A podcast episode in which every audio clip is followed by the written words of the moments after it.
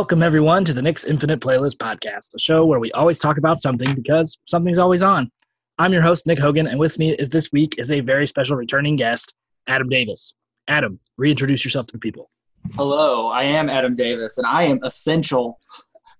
Yay, essential. Um, the rest of us are doing this because we are bored. Adam is doing this because he loves it, even though he's working all the time. I am still working 50 hours a week, and in right in the thick of it. Uh, I, I don't I don't have it as bad as the healthcare professionals, um, but I do I work retail, so that's uh, yeah. Just stay home, people. Leave me alone. I'm tired.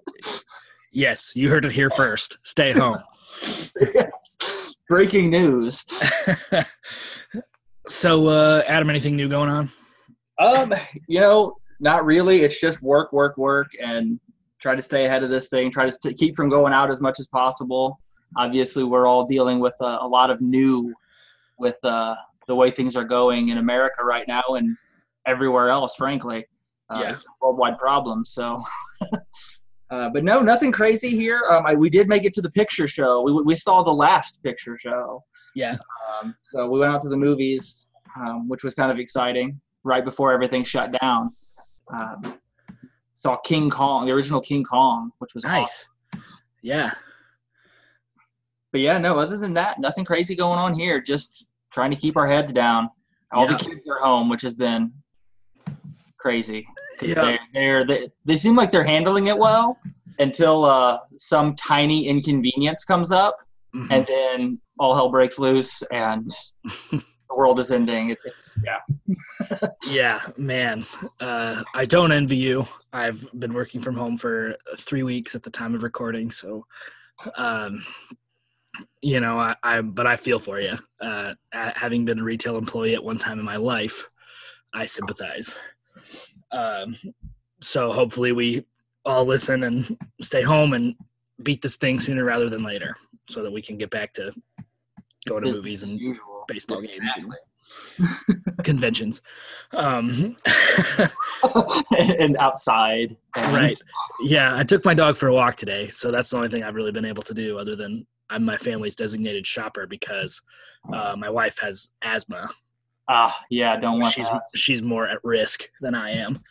Um, so anyway, but on the bright side, The Walking Dead has been good. The Walking Dead has been good. What a refreshing change, right? yeah, no kidding. Uh, all it took was an actual apocalypse. Right. Now that everybody's uh, got a lot of free time to watch again, they're like, oh, well, we better be good again. Yeah.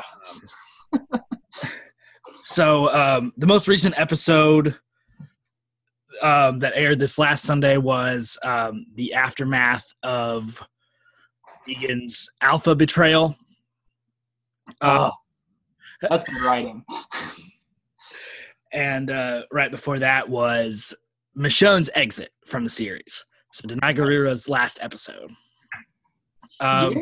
You know, and I I wasn't following the news on that, so I wasn't 100% sure that it was until after I watched the episode and then we went back and checked out some of the some of the news surrounding that cuz it didn't feel it felt like the beginning of an end, but it didn't feel like the end of an end, if Right. that makes sense. For well, me, and you know, I think that speaks mostly to um, it seems like she's going to be appearing in in the movies, the Rick Grimes movies, or um, there's even rumors out there of like her own spin-off series. Um, so I don't know what's actually going to happen, but I don't think we we've seen the last Michonne. I just think we've seen the last Michonne on the flagship Walking Dead series. Um, so I, I think that there's a good chance that Michonne, the character, pops up again, and and that's part of why I think they did that w- that way. Um, that last scene with Judith really seemed to tee up the uh, an appearance in the movies, uh, in my opinion. Yeah, I agree with that. I think that's definitely where they're going with that.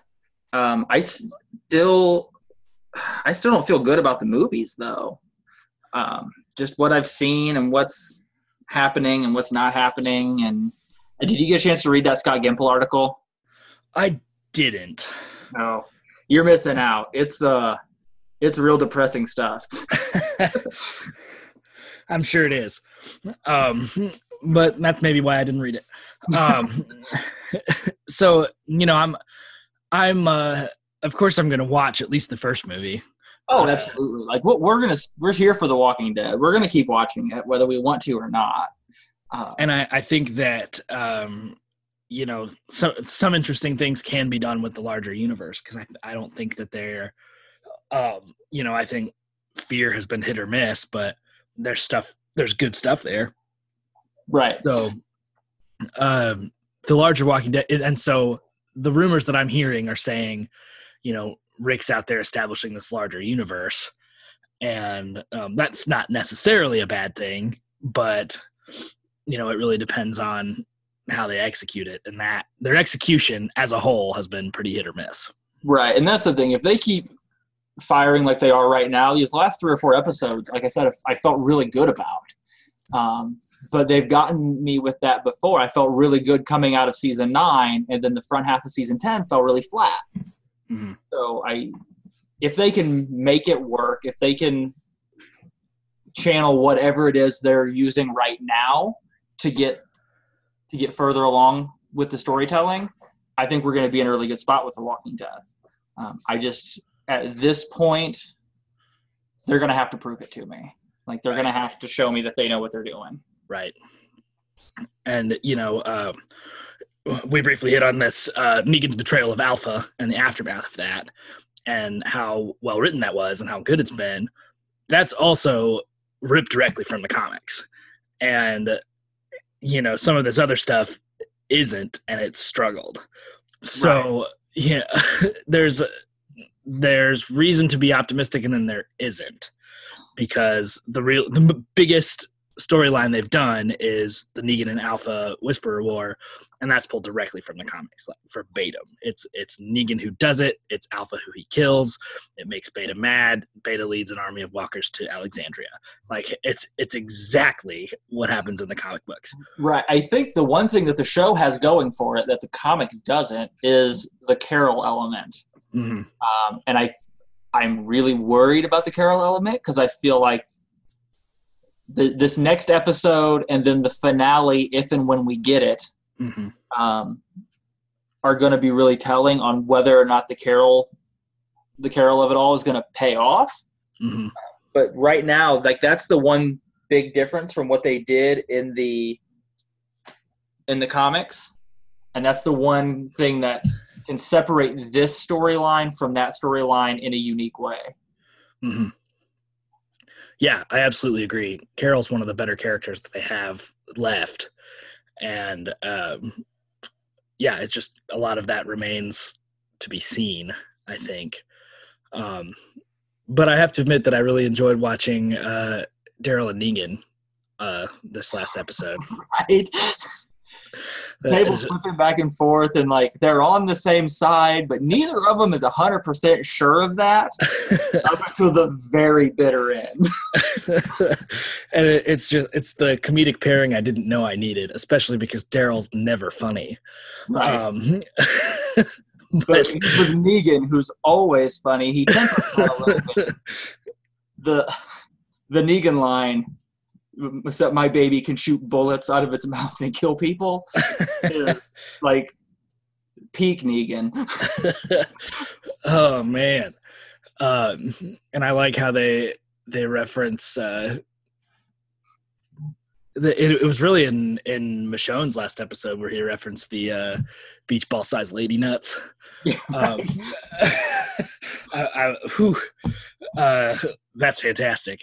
Just, just, I mean, um, you have to give the Walking Dead writers this. With the right characters, they're excellent wordsmiths, and the same can be said for Abraham. Uh, Yes. Back when he was on the show, just some of the words that they would come up with for them to say, "Oh man, poetry." and I think the, the more of that we can get, the more Walking Dead can say fun and keep some of that. Mhm. Um, I think they they lost it a little bit because you couldn't give Negan too much of that because you didn't want people to like him too much because he was the bad guy, and you you lost Abraham obviously when Negan came on the scene. So Mhm. I think that's what kind of part of what drug some of that early Negan stuff was we can't enjoy this character. We can't enjoy anything. hmm It's just the serious beatdown time. Um, so yeah, I'm I'm here for Negan and his lady, the lady nuts of it all. yeah and like um i really just think that that's part of what in the in the show's draggy spots um that's really like they, they just don't have anything to break the tension you know like even shakespeare's greatest tragedies have comic relief um and and like you know when i think back to like season two second half of season two and um early season three with the governor which was really a slow burn. Um n- almost none of that was funny. Um Right. just like they had a little bit from like merle. Merle's merle's dialogue was was kind of funny. Um and there's some iconic episodes in there. But like there's it just really dragged and it didn't until they really until they introduced abraham they didn't have enough stuff breaking tension. Right. so it was just all tension all the time and and there's the the show like the show does tension well usually because you you like your characters and then you're afraid they're gonna die but there still needs to be some negan abraham jokes in there Right. And I, I think they do tension well at times, but I I mean, if you keep something tense like that all the time, eventually it just wears down. right to where even even some of the tension is just not it loses some of that because there's if that's all it is you don't feel like i never feel like i'm going to lose any of these characters. Like even in this last episode with carol and the walker carol's not going out that way. Like that, that's not going to happen. Right. I know that watching it that they wouldn't write her out that way um, just because of what they've done in the past and how they handle these kinds of things. You know so, so some of that does lose without we lose some of that tension without that comic relief to bounce it off. Yeah and I, I think the question with carol Moore is like you know she's not gonna go out that way but who's gonna find her you know or um how's she gonna get out of it? And you know that that takes away from some of it but um yeah so so what do you think about this uh expedition that speaking of comic relief another one of my favorite sources of comic relief is eugene so what do you think about this expedition that he's leading with ezekiel and uh, what's her name? Eugene is working really hard for this booty call. I mean it's, it's much harder in the apocalypse to get what you need i'm sure. I guess. You know i feel like they've got an interesting mix of characters hmm on this little little adventure yeah. um, introducing this new character that Mhm. I, I've only read about a little bit. I'm not caught up on the comics. Um, Right. So, you know, I, I know she is a comic book character, um, but I don't know if we want to get into that here in a minute or not. But, um, you know, I think it's interesting to see them going off and tr- taking these steps to meet a new civilization. I think it's interesting to put Eugene in that leadership role Mhm. uh, when he's been a comic relief character and now he's stepping up into this this hero role yeah. Uh, it'll be interesting to see how it all plays out. I, I like where it's going. I like like i said i like the team that they put together.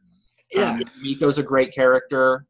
Um, it gives her something to do now that her and magna are not together and they found out that nobody cared.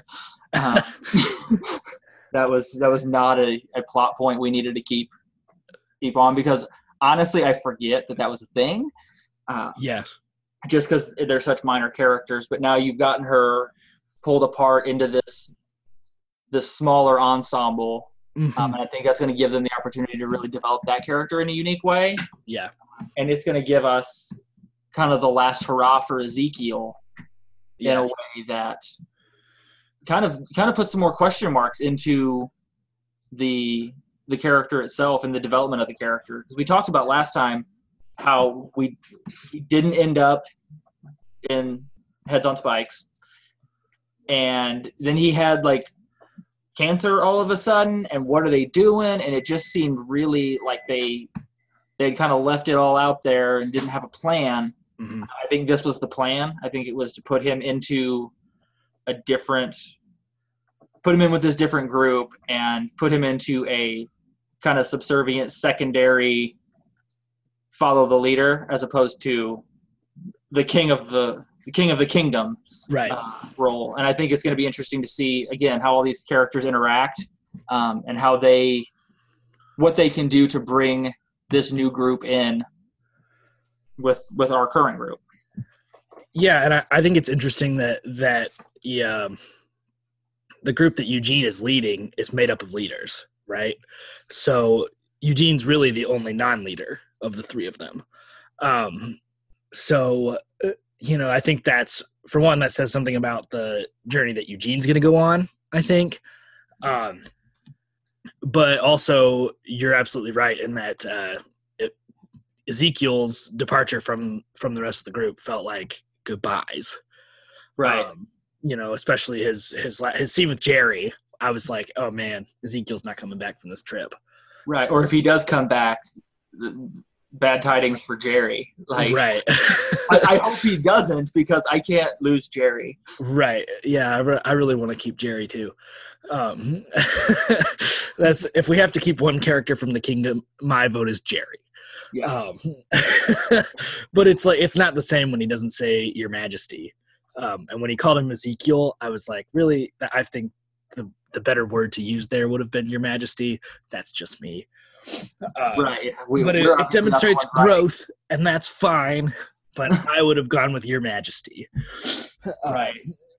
There's a reason that they're they are writers and i'm not but anyway so i'm i'm really kind of excited about that story just i'm i'm not caught up on the comics either. I usually i've read up on them past a certain point but i really haven't read it past anything past the whisper war. Um I, I'm So- caught up. I've actually read read the comics up through uh, the prison, so I'm a little behind. yeah My wife has read them. She keeps me up to date on a lot of that stuff. but- yeah i just spent i've spent some time like looking up okay how does this happen in the comics and where does this comic story come from and stuff like that but i've never actually sat down and read the comics uh, so you know i'm i'm really I, my comic book knowledge is all just research um, so i hadn't really heard much about this princess or anything else but it uh the fact that she made ezekiel laugh out loud was that was just really great Um, I w- I've thought about that a lot. That whole scene, the zombie tableaus, and Ezekiel in particular, like why he reacts that way. mhm. It all comes back to Ezekiel talks about how he was an actor and he worked like in the community theater and stuff. He's an artist at Mhm. heart. Yeah. And seeing art, however macabre it might be, it it's still fun to see this new kind of art and see it in front of him. yeah Uh, what else is he going to do but be filled with joy and Mhm. all that other nonsense from King Ezekiel times? Yeah, I, I thought it was really great, really true to his character. Um, really got us back to like joyful King Ezekiel and not like uh, dying of cancer or uh, son just died Ezekiel. Right. Um, so that is just really even just it was not very much of a moment, but just that little bit of time where he's cracking up and having a good time. Um, I really enjoyed that. I really that whole episode really was was top notch. Right. And I appreciate them taking that little moment there and being true to that character and doing that. It shows that the writers are trying and they're doing, I mean, they're doing everything exactly right through these last few episodes. Yeah, and they're uh, one of their biggest issues is when they're um, they're killing time, and so uh because they you know really if you cut it down to like twelve episodes a year, it'd be much tighter. Uh, Right. but you know when you get into episodes 10 11 12 sometimes it drags a little. But now they're on the home stretch so they feel like okay well let's let's go. Cut Uh, it back open and start start moving things here. yeah. So i feel like that's part of it. Um but i just that whole last episode with negan and daryl and eugene's expedition all of that was really really fun for me to watch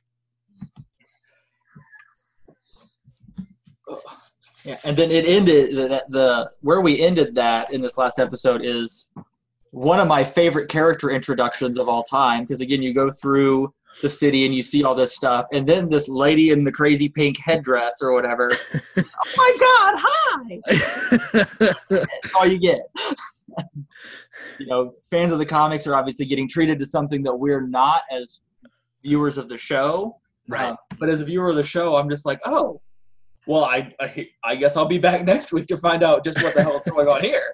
Yes. Uh, it was a great ending. It's a good hook. Um, I always joked that that uh, that's if you want to make money or ensure people that watch your next thing, you got to have a hook like that. A hook that makes people go, "What the heck?"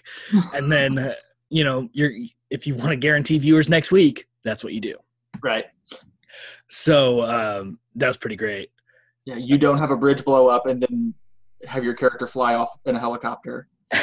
with, with Jadis, that's not how you get viewers to come back next week. No, no, you, that's right. Uh, that is a two endings. that is a proven non-working strategy. Um, so, uh, really, the only character like the arc that we haven't talked about is the arc of Beta from this last couple episodes. You mean Half Moon? Yes, I do. Um, so, did you catch that in in Fear, where the guy dropped his records? That one of them had Ryan Hurst's face on it. I did not. I, So, I'm not caught up on Fear. um, I've watched bits and pieces, but I've not been consistent. it was Walking Dead. It was the guy that was painting the trees, I think, had records. Somebody had records, and um, it's been a while. So uh, It's odd how often records have come up in the Walking Dead universe. yeah, but and it's like because record players, that I guess they got record players everywhere. I don't know. Um, record players are easily accessible in the apocalypse. Um, Good to know. anyway, so uh, anyway, the the records get spilled out on the ground. Like he loses the records. Mhm. and one of them like there's a fan that like paused it and zoomed in and it looks like ryan hurst's face and so they're like does this mean that he's uh that this is beta that beta's past life was a country music star and it, the when people when that got all the way up to the producers on the show they were kind of coy about it so i was like i bet it does Um, right, that's where we're going. and so, sure enough, Half Moon, uh, he kind of revisits his roots after uh, after losing Alpha. Um, but I, yeah, I just really, I thought that was really cool. Yeah. It's cool that they threw that in there in Fear of the Walking Dead. I, I did not know that. Like I said, I missed that. Um, just because I'm not I'm not consistently watching Fear the Walking Dead. Um, but it's cool that they're doing that. Again, that's it just shows that the writers are trying. They're putting Yes. in a lot more effort than is sometimes being recognized. hmm Um, and now they're starting to pay a lot of that stuff off, which is outstanding. Yes, absolutely. Um, and as a result, the show's pretty good again. Uh, I Yeah. uh, I did get the chance to meet in November. I got the chance to meet Ross Marquand and Ryan Hurst.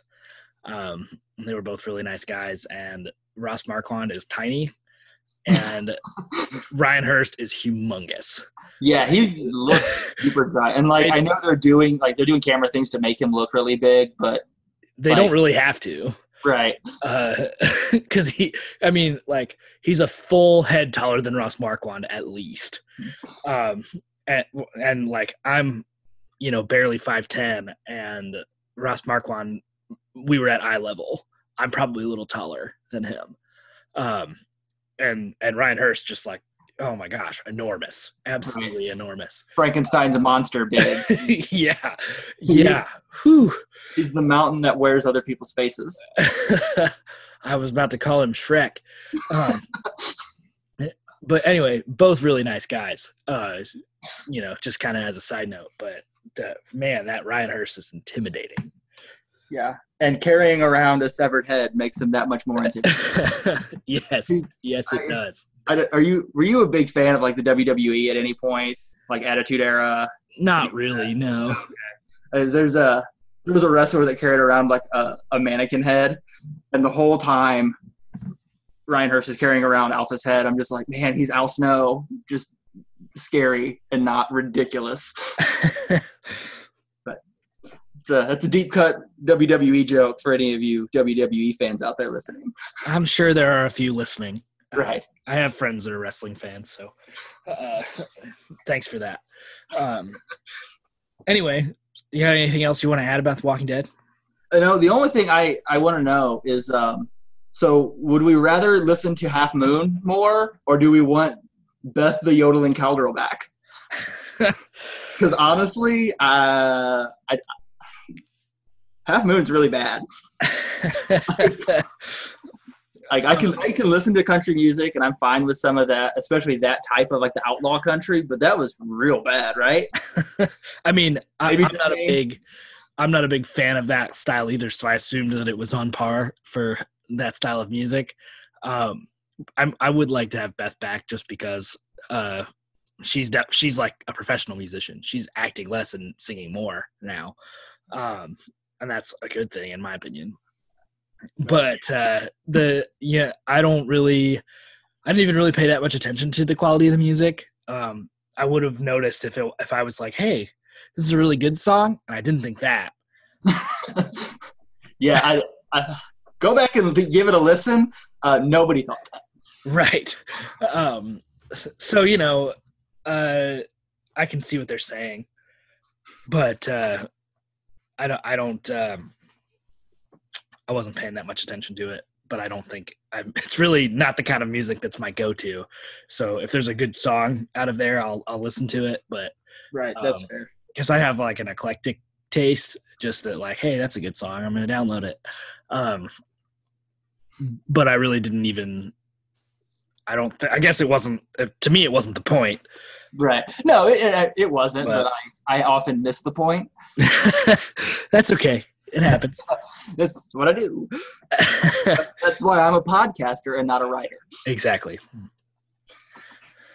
Uh, the only thing, so where, where's Lydia in all this? Like, she was gone for a long time. Then she showed up and saved Daryl from what should have been like a mortal wound. Um, Yeah. through magic, she sewed up his arteries in his leg. I, I don't know. I don't know the story there. If she was like off getting a nursing degree while she was missing, and then she comes back and she saves Daryl, and then she gets captured by Negan, and he locks her in a like a old abandoned shack. There's just Mhm. shacks everywhere apparently in Yeah. Virginia. So some, something to keep an eye on, Virginian listeners. How many, how many shacks do you have on your property? Um, and are they are they zombie proofed? then she's gone again. yeah. What what I mean, where do you see the Lydia story going? Well, she definitely escapes. Um, and it's so she doesn't show up anywhere yet, but I'm assuming that she's going to go toward one of the communities. So she's either going to show up at Hilltop and see the fire damage, or she's going to head out back to Alexandria. Um, and maybe she thinks, "Hey, I saved Daryl, so I get to go back to Alexandria now, right?" Um, Okay, that's fair. and, and I I have no idea. I'm sure that they'll pay that off, but I, I don't see it going many other ways other than, um, you know, maybe running into beta first. Yeah. But um, Is it possible that we're le- at some point Daryl and Negan are co-leading a mission to rescue Lydia from from Beta? and I, I don't know if they're going to be mission focused because um, they're about to get bombarded by I guess Beta's coming for them. isn't it? yeah Okay. yeah so I, don't know if she maybe she shows up in the middle and is able to infiltrate something or uh, I don't know Involved in Um, some kind of way. yeah, I mean, maybe she finds Connie. I have no idea. oh, there Um, you go. because Connie's still like MIA, right? Right. She was uh, in the Super Horde Yeah. from and then Magna split. Magna lost her and didn't see her after that. right, and she's just gone. I don't know. I could see that Lydia showing up with Connie, Yeah, having a real awkward conversation with Negan about where Alpha is. yeah, yeah. Um, I think that's And- where we're going to get the fireworks from the Lydia story, is how she handles that, and her and Daryl's relationship, and how that, especially if she brings, like, if she saves Connie from something, and brings her back. Like that's only going to cement her bond with Daryl, Yeah. and then with Alpha in the middle between all that, that could that could really make for some fireworks. Yeah, and I really like think that story. I think that uh, I think Negan and Daryl could can find common ground over Lydia too, um, because first of all, this is I think this is supposed to mirror like Rick and Negan uh, from the comics, and in and in that case, they still had Carl. So, um, I, I wondered if and Negan took a liking to Carl in in both, as far as I understand. Um, so I wondered if the if you know Judith has gotten some of Carl's stories, but then um, Lydia may get some of the other ones. You know, like, um, and I I think that because she saved Daryl and because Negan saved her and killed her mom, and she didn't want to be with her mom, uh, that there may be some she may have some affection toward both of them, and they may bond over her. Gotcha. But I have no idea. It's just it's pure speculation because Right. I'm thinking much more about Eugene and Princess and, and Negan v Beta than I am about uh, Lydia. So All right, yeah, just a, yeah, fair enough. I curious, want to get your take on that. Lydia just kind of was gone, and then she was here, and I just, you know, yeah, that's an interesting. It's interesting to see that and try to figure out what the next step is for that character when we've gotten so little from her. right. Uh, and she'll, I'm sure she'll get a really a bigger chance to shine now that she's out of her mother's shadow too. Right. But uh, yeah. So anything else you any thoughts you have on The Walking Dead? No, that is everything I have in my notes. All right. So, next up is our segment called Infinite Playlist, which is dedicated to our most recent favorite things. So, Adam, what are you loving right now? Oh, I, I'm a little all over the place. Um, I'm not finding a lot of time to dedicate to one particular thing. Mm-hmm. Um, I have been. So I, I've talked on the podcast before about my love of JRPGs, just all any of the Japanese role playing games. Yeah. Uh, particularly the older like retro games, and it's come across my my Twitter feed a series on Netflix called Final Fantasy XIV: Dad of Light, and I was like, okay, it's Final Fantasy, I'm in. So I'm gonna check it out. And talking to my son about it, he wanted to watch it with me, and it's it's in Japanese. It's subtitled. So if you're if you're good with subtitles, I highly recommend it. Mhm. Uh, it's a lot of fun. It's half hour episodes. There's only seven episodes in the whole series. Um, it says there's eight. That's a lie. The other, like the last one, is like a clip show recapping the whole thing. Um, so don't let them fool you. At the end of episode seven, that is the end. Uh, but it's it's a lot of fun. It's just it's a cute little like sitcom, but it's a Japanese sitcom, and there's all these Final Fantasy references in it. If you're a Final Fantasy fan, um, but it, it centers on this this 20 something early 20 something uh, guy who he had a relationship with his father they kind of bonded over final fantasy when they were younger Mhm. and then as he got older his dad really dived into his work and kind of got away from playing video games and thought it was a waste of time and him and the the main character and his father kind of grew estranged a little bit over the years. Mhm. and then all of a sudden his dad retires from work. Just i'm done working. He just comes home one day he's like i retired. So as a retirement present the son decides to buy him a playstation in final fantasy 14 which is a mmo game. Mhm. um, and play the game with his dad without telling his dad who he is and develop that bond in the game while learning about his father and trying to re- reconnect. And then he wants to play through and beat the final boss of the game and then reveal to his dad that i'm your son i've been your son the whole time and we've been playing together just in the other room and you know i love you dad and all that. Um, and it's just kind of the antics of that and how video games sync up with real life sometimes and again it's it's silly and it's fun but it's also got some pretty heartfelt moments in it um, and it's i really highly recommend it especially if you're a final fantasy fan or a jrpg fan at all um, you could watch it in like three and a half hours. It's again they're like 25 minute episodes. There's seven of them. Um, it, it, it cost you two episodes of Tiger King, and you could be through it. well, that's a podcast for another time. Yeah, right. I've not I've not watched it, but I've been on the internet in the last week, so oh yeah, I feel yeah. like I've got a pretty good idea what's Same. happening there. same. But yeah, so Dad of Light on Netflix, and then I've just been going back and playing some of the old games. So I've been I've been replaying Chrono Trigger. Okay. Uh, I've never finished it, so I was like, eh, this is a good time to go ahead and get into that and Yeah. tweet about stuff like that. So I'm playing Chrono Trigger on some super legal ROMs. yeah, totally. We'll, we'll leave that at that. Yeah. But that's been a lot of fun too. Just going back and looking at a game that's 25 years old, and how well it holds up 25 years later. Yeah. Um, and just what it was at the time. So Chrono Trigger fans out there, hit me up because I'm I'm still trying to figure some of the things out in the game because I'm some of the some of the mechanics don't make sense to me, but I'll figure it out. awesome.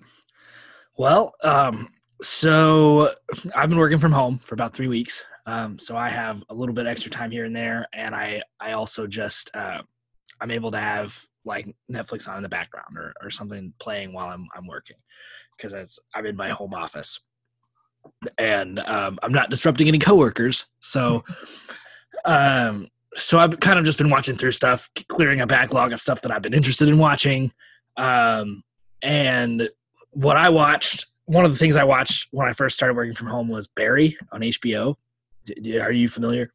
I'm I've heard of it, but I don't I don't even know who's in it. I don't know what it's about. I've just heard people say, "Oh, hey, you should check out Barry." Okay. That's as far as it's ever gotten. So Barry is played by Bill Hader, and he is a, a hired gun. Basically, he's a former Marine, and he's a hired gun. He works with uh, Stephen Root. Bill And- Hader is a former Marine. Hang on. Yeah, yeah, uh, not as unbelievable as you might think. Um, so it's just a very different role for Bill Hader than what I'm used to. Yeah. So the premise starts because he's he goes to Los Angeles to to um to you know execute a hit on somebody. Um and he accidentally ends up in this somebody's acting class, right? And and he it makes him feel something. Like the the supportive community of actors really um you know, it sparks something in him that wasn't there before. He kind of was dead inside. And then he all of a sudden comes to life because he's goes to this acting class. And so immediately he's like, I don't want to do this anymore. I don't want to kill people anymore. But of course, it's really not that easy for him to get out of that. So, right. uh, It's a career. Once you start down that path, it's you know, there's not a lot of like mobility, right. there's lateral moving. Like, yeah, yeah, I was killing people, but maybe now I want to sell real estate. so um so the show is essentially about him trying to get out of this and have a new life um and then the the underbelly the criminal underbelly of los angeles not letting him um so So it's still a comedy. oh i mean it, there are moments that are very very funny. Uh and it's only a half hour show. So it's real like I- i got through both seasons in a heartbeat because it was like you know one day of it on in the background done. Right? Nice. um so there's only two seasons yet. And bill hader and henry winkler henry winkler's the acting coach the uh acting teacher and they've both won They hit out on awards the Fonz. well that's not who he was supposed to kill. Oh, okay. he was supposed to hit kill uh one of the people in the acting class. I guess i should have clarified. Um and and that person does get killed. Spoilers for the pilot. Um, but so that it's it's a really strong cast. Bill hader henry winkler they've both won awards for this show um and it's there are some moments that are very very funny and some also some moments that are just really really dark and horrible and um you know but it deals a lot with like ptsd and um you know people soldiers finding life after they leave the military and just different um and i really think that it speaks positively of being an actor. So like as an actor myself in my free time, um, I think it that there's a lot of things that ring true about what they do in acting class. Um, and so like Barry has all these he has these acting breakthroughs at all the weirdest worst times. Um, so it just kind of like distracts from from the horrible things he's just done or whatever. And there's this one guy that's in the Chechny, Chechnyan mafia group, um, and it's played by Anthony Carrigan. I don't know if you're. He was. Um, did you watch Gotham? Yes. So he played Victor Zsasz on Gotham. Okay. I was like, I know that name from somewhere. He plays. I would have never gotten there. he plays a Chechnyan mobster at, uh, named Noho Hank, and that is the comedic center point of the show. Like everything Noho Hank does is hilarious. Um, so, like, really, Anthony Carrigan deserves awards too. Um, but you know, so the Stephen Root, Bill Hader, Henry Winkler, Anthony Carrigan, um, there's several other actors too. There's like Jon Hamm appears in a fantasy that Oh, nice. Barry has, and like it's just really it's funny, but it's also like exciting and terrifying, and it's it's got everything really, um, and it's it's it's such a quick watch. So like it is on HBO, so like you know don't watch it with your kids around, but it's good. Nice. It sounds like uh, if Dexter Morgan was a character in Circle Mirror Transformation. Yeah, and and like um Barry is is uh he doesn't have a he always felt like he was doing good by executing these people that they were bad people. Hmm. Um and then what kind of changes his mind is that he goes to this acting class and he meets this guy that he's supposed to kill. And he's kind of like, "Wait, he's really nice. What what's the problem here?"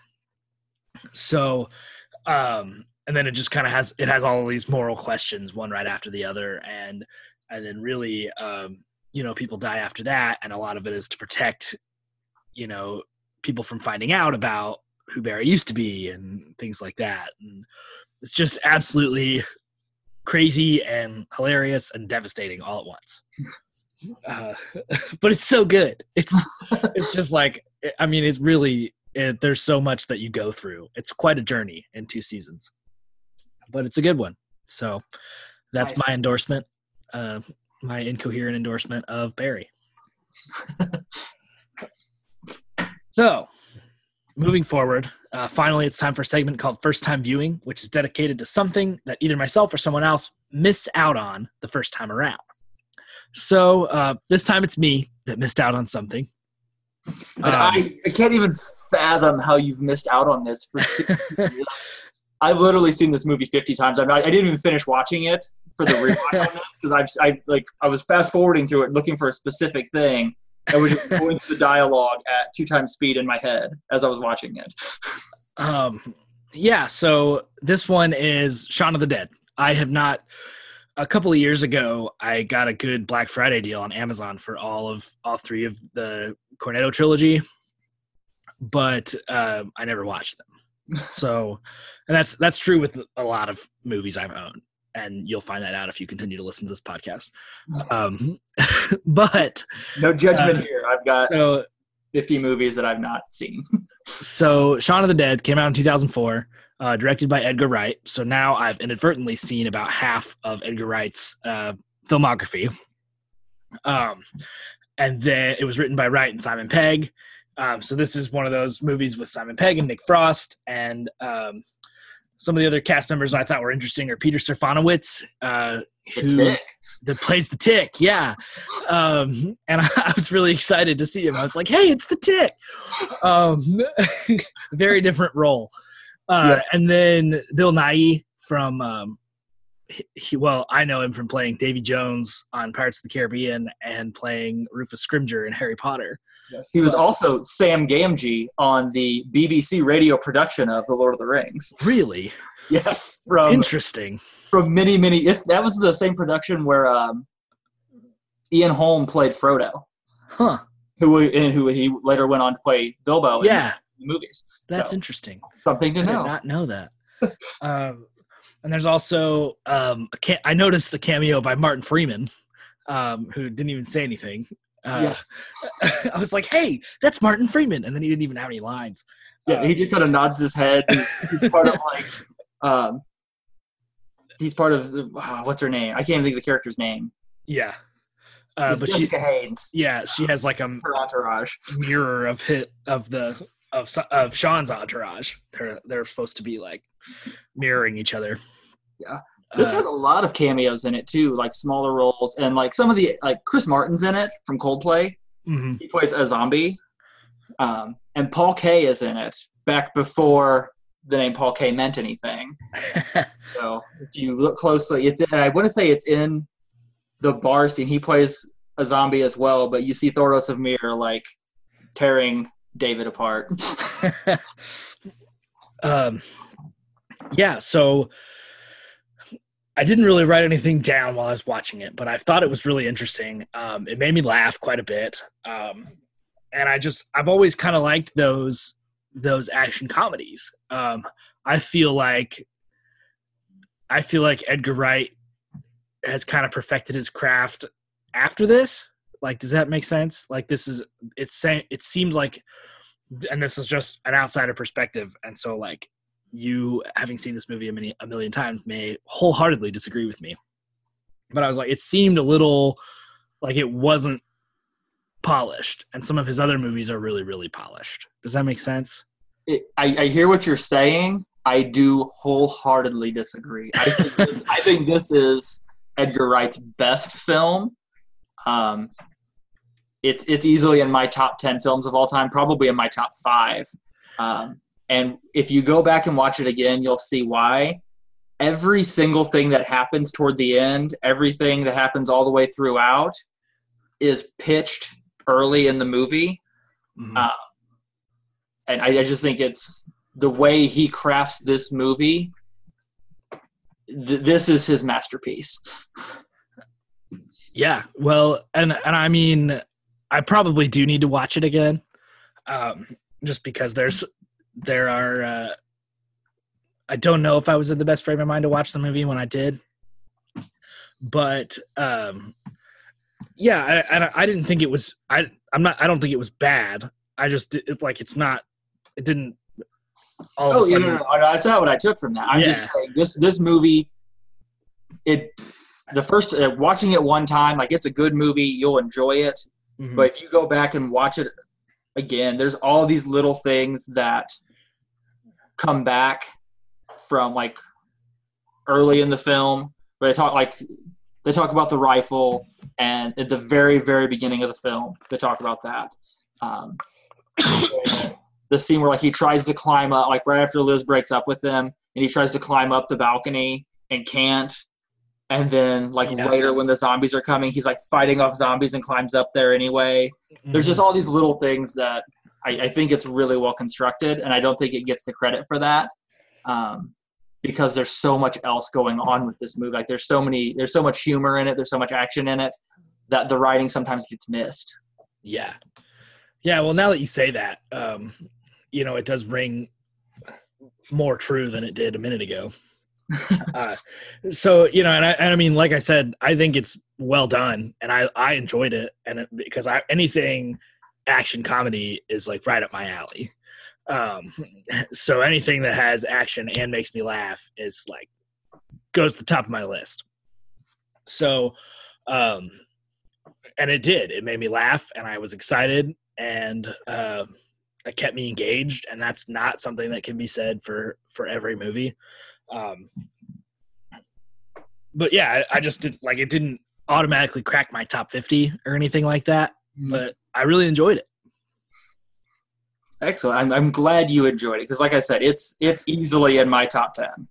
Um, I can say that without a doubt. To put together a top five list right now, like on the spot, would be tough. Um, Yeah. But and, and again, a whole nother podcast. Yeah, But it's you know I think it's I, I think it's really really well done. Um, the action in it is really good. Um, it's a absolute gore fest. Like um, again, something it doesn't get credit for. It doesn't get noticed for. It's a comedy at the end of the Yeah. day. Comedy about zombies. Um, but it's there's a lot of like really gory scenes and even like the stuff that's not super gory. Um, there's still a lot of blood, like when he pulls the dart out of the side of his head and blood goes squirting across the Winchester. that was funny. you know, there's a, there's a lot happening, and it's a I mean it's a zombie movie, so you're gonna get the blood and all that, and oh yeah, you know, yeah. Well, and I, I really um, I've come to appreciate Edgar Wright's some of Edgar Wright's other works too. Like I, I really really love some of his more recent stuff, like Scott Pilgrim and um, Baby Driver. And see, I've not actually seen either one of those. so, um, so I can't. I guess I can't say this is his best work because I've not seen those. Um, yeah, like comparing it to Hot Fuzz or um, some of that stuff, like this, this is. Yeah, well, and, and it's different too because this is, um, you know, this is very. There's a lot of this that I can tell is very British, right? and you know, Baby Driver and Scott Pilgrim are not. You know, they don't try to be. Right. Um, so there's there's different tones that they take, um, but I can still kind of see his. Uh, this gives me a better sense of who he is as a director. Right. Uh, and so maybe we can do a first time viewing in the future for you on one of those. Um, there we go. Because I absolutely adore both of those movies. Um, and I'm looking and I don't think I have Scott Pilgrim on DVD, which is upsetting. Uh, so I'm gonna have to fix that. Have to remedy that once once, once our our apocalypse is over. Right. Well, and I've been uh, I've been ordering stuff off of Amazon just because I get bored and stuff will be on sale. Right. Uh, and I don't have to leave the house to do it. Anyway. and I have to uh, to uh, gear up and go pick up a printer for my wife tomorrow. But uh, put on the hazmat suit and yeah, but uh, no, I I really enjoyed watching it, and I was like, it seemed like my first my biggest takeaway was that it didn't seem particularly polished, but um, and maybe that's just because of the the tone and like it's definitely um, I haven't watched a lot of British stuff in a while, so I definitely can I, if I rewatch it through that lens, it'll probably be even better.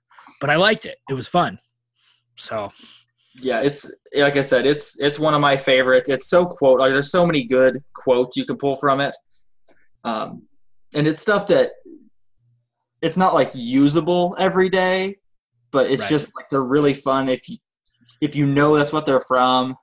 Like anytime I'm talking about something like at, at work and like I'm trying to show somebody something, I'll say, "Oh, top left," you know, pointing at it, and you know, th- that's my go-to line on all anything. Doesn't matter where it is in the room, it's top left.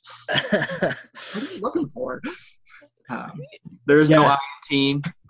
that whole thing, I use that today at work. There's no I in team, but there is an I in meat pie and the anagram of meat is tea. I don't know what he's talking about. um, yeah, that's pretty great. Um, yeah, it, was, it, sounds like your relationship with Shaun of the Dead is like my relationship with Good Burger. um, which is just uh, that I use quotes more than any human should uh, in everyday life. Uh, About a third of what I say is Good Burger quotes. um, it's pretty awesome. So uh, yeah, well, I got some good fodder for for you to do your first time first time viewing next time, and uh, I really enjoy. It, it's definitely watching Shaun of the Dead has inspired me to watch Hot Fuzz and um, you know the other one, The World's End. Yes. Yeah, no, I, I would highly recommend both of those. Um, and then I again I I can't recommend watching this movie enough. Like watch it again and then watch it again. Um, you're quarantined. What else are you doing? Right. So, uh, yeah. Exactly. I can watch it three times in a workday at least. just, again, like I said, I, I'm really high on it just because of you know, it was one of the first like horror comedy movies that I really got into. Um, that horror comedy genre is mm. my favorite movie of all time. Comes from the horror comedy genre. Um, in Braindead, which is a zombie movie um, by Peter Jackson, one of his really early films, like pre Lord of the Rings, pre King Kong, mm-hmm. pre all of that. Um, so I just, you know, there's a nostalgia in my heart for horror comedy, and this one, like I said, is really well cut together. It references like he works at S Mart, um, like the British equivalent of S Mart, and Right. he talks about how Ash is out of the office today. Um, just kind of those, those Evil Dead references. Yeah. Some of the things they do, like early, like the opening credits, how kind of the music's playing through it, and you see all these people going about their daily lives. Every single person in that opening credit comes back in the movie at some point um, as a zombie. Um, Yeah, I think I noticed that. I noticed some of them. and then like they're flipping through TV, like the TV, and they're like he flips by a game show, and it's one of those like um, wipeout type game shows where like there's people on like bungee cords trying to run against each other, and then at the very end you have him watching zombies do have zombies doing all like the menial tasks. Yeah. Um, I just yeah, I think it's really well written. I think it, the writing on it is so good that I I recommend it to everybody all the time um, as something that you should check out. Yeah, and I, I uh, wholeheartedly endorse that. I was um, so if you haven't watched Shaun of the Dead, it gets a thumbs up from me. Yes, and I I, I still can't get over like I, it's it shocks me that you've not seen this. Like this just seems right up your alley. Yeah, And knowing that you're a like a Baby Driver, Scott Pilgrim, like the newer Edgar Wright fan, yeah, I, it just boggles my mind that this was on the list of things you hadn't seen before. And like, I was flipping through looking for like, oh, what should we podcast about? You know, what's on, you know, because we have like this big master list, just a little behind the podcast here for Yeah. all you out there. Like, we have this big master list that we all share and we're all looking at. And I was flipping through it. As soon as I saw that, I was like, that's what we're doing. because it is a shame that you've not seen this film yet. And I'm making it happen now, yeah. sooner rather than later. Now I have. So uh, you've done your duty, and uh, I appreciate it. I uh, I'm always looking for suggestions, and really just like I use the podcast to pull me in one direction. So um, you know, if it's I uh, have lots of choices, and I, I've got lots. I own lots of movies that I've never seen. So to help me go in one direction versus another is always good. Right. Well, I think that about wraps it up for this podcast. Uh, thanks, Adam, for again for coming on. Hey, the only other thing I have to say is dogs can look up. yep, dogs can look up. You heard it here first. Um, so, thank you again for coming on. Um, we will be thinking about you and praying for you while you're uh, out there in the thick of things. Um, Hey, thanks for having me. And again, like all I can say is just stay home, people. Yeah. Stay home, watch Shaun of the Dead, catch up on The Walking Dead. Listen to the podcast. Sit at home, watch zombie movies, listen to the podcast, leave me alone. if you're listening to this on your commute, you're doing it wrong. Exactly. All right. That has been the latest Nick's Infinite Playlist. Good night, everybody.